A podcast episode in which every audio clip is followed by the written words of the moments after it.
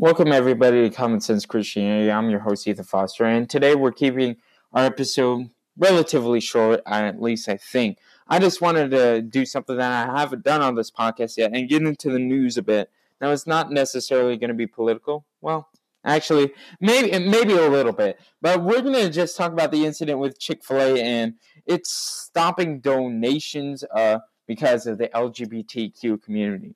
Now, for, first off I want to make my position very clear on homosexuality. I am I agree with the standard set in Leviticus 18:22, but if you lie with another man as you do with a woman, it is an abomination. I agree with that standard.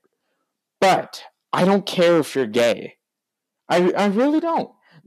It's like how Christians shouldn't care if people are having sex before marriage or if people get tattoos. Yes, tattoos are a sin in the Bible. It, it, clearly states in the Bible that tattoos are a sin. There's a lot of things that are sins in the Bible that we do not call people out for. So I don't get what the difference thing, the difference with homosexuality is. I don't get why we treat it so differently. Now I do agree we should promote traditional marriage between a man and a woman because it's evolutionary beneficial.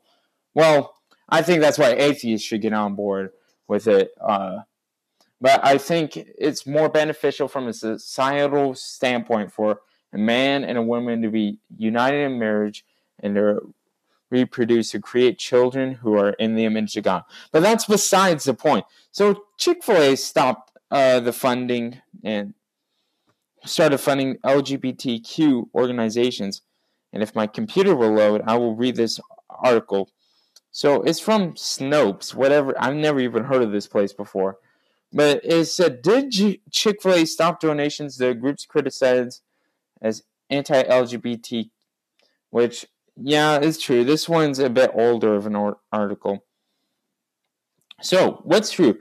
The Chick fil A Foundation's November 2019 announcement the new charitable donations strategy meant the Salvation Army, the Fellowship of Christian Athletes, both high profile groups that have been criticized as anti LGBT, would no longer receive funding in 2020. Now, if you're a Christian, this is devastating. Because Chick fil A, oh, it's the heavenly restaurant. That's what I always called it. Oh, it's the chick, the chicken of God. Hallelujah. uh, it, it, it's kind of a disappointment for Christians because it shows that money, that's all they care about is money here. They were losing money because, oh no, the LGBTQ community was coming after them. Oh no, so scared. And they might come after me if anyone hears this podcast. But uh, it shows how money can change the hearts of people who claiming to be of God. Like, really? These these dudes take off Sunday just because it it's uh the Christian Sabbath or whatever. But they can't even stand up and say we'll donate to anti LGBT so called anti LGBTQ uh organizations. They're not even anti LGBTQ. They just disagree with the behavior like me. I have gay friends. I don't really care what you are.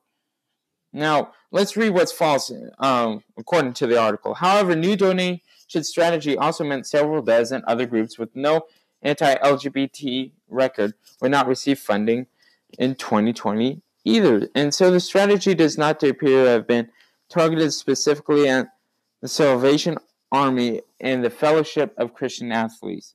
Further, Chick fil A has repeatedly declined to specify that the cut to the controversial group's funding was linked to their LGBT right records, and a company spokesperson would not rule out the possibility that the groups could receive funding again in the future. Which this is the good news about it. So it, it, it it's not permanent, but I still have the inclination that this was derived uh, from money and pressure from the LGBTQ community because they the separate movements, when they combine, they are very forceful and strong movements. And it, it even uh, Christians need to be very careful about how and very strong in the faith when it comes to issues such as this. And, th- and that will we'll go ahead and wrap out the episode with that. Now, I actually might start talking about politics more often, but try and keep it from a Christian perspective. So until next time, this is Common Sense Christianity. Email us at commonsensechristianitypodcast at gmail.com. If you want to contact me, my number is 850-445-2959. Make sure you share the podcast, subscribe, and, and continue to enjoy the show. If you have any ideas for episodes for me, I'll be more than happy to listen to them.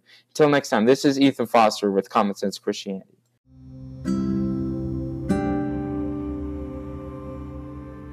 You just listened to an episode of Common Sense Christianity. Please subscribe to the podcast and share it with your friends and family. God bless you guys, and thank you for listening.